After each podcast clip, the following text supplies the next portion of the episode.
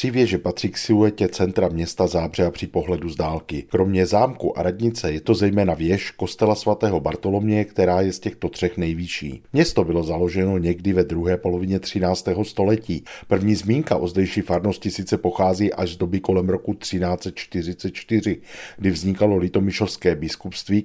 Nicméně zástavba města, kdy kostel a jeho areál měl dostatečný prostor na někdejším kostelním náměstí, hovoří pro výstavbu svatostánku už při zakládání města. O podobě tohoto nejstaršího kostela toho moc nevíme. Pravděpodobně se jednalo o kamennou stavbu, tehdy bez věže, jen se sanktusovou věžičkou ve střeše. Takto je kostel vyobrazen na vedutě z mapy zábřežského panství kartografa Paula Aretina z roku 1623.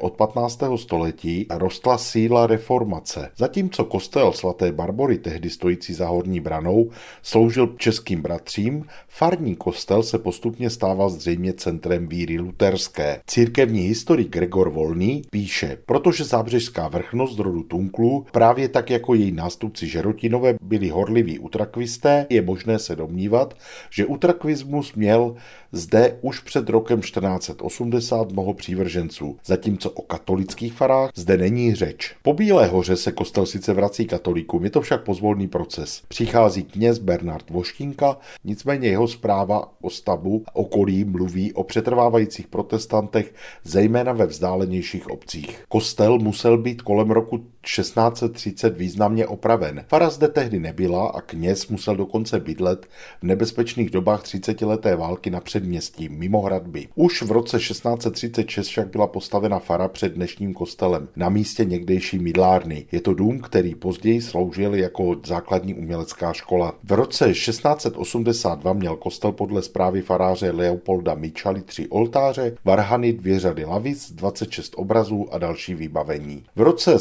1725 nastupuje na zdejší faru kněz Josef Maximilian Lang, který je zmíněn jako vůbec první děkan zábřežský. Byl také prvním, kdo upozorňoval na tristní stav obou zábřežských kostelů a uvádí, že ve zdivu jsou velké trhliny, které naznačují, že se bude muset farní kostel postavit zcela znovu. Kostel navíc v roce 1744 poničil a vyplenil oddíl pruských husarů z Klacka. Roku 1750 už tedy kostelu zhrozilo zřícení a tak byl uzavřen a bohoslužby se poměrně dlouho konaly na radnici. V roce 1751 začala výstavba nového kostela. Údajně podle návrhu lichtenštejnského dvorního architekta Doménika Martinelliho, který byl však v té době ale již mrtev. A tak je pravděpodobnější, že možná jeho původní projekt upravil někdo z místních stavitelů. Rozpočet stavby byl 16 144 zlatých. Zhruba třetinu prostředků a také část stavebního materiálu poskytl kníže Lichtenstein. První mše se v novém kostele sloužila už 4.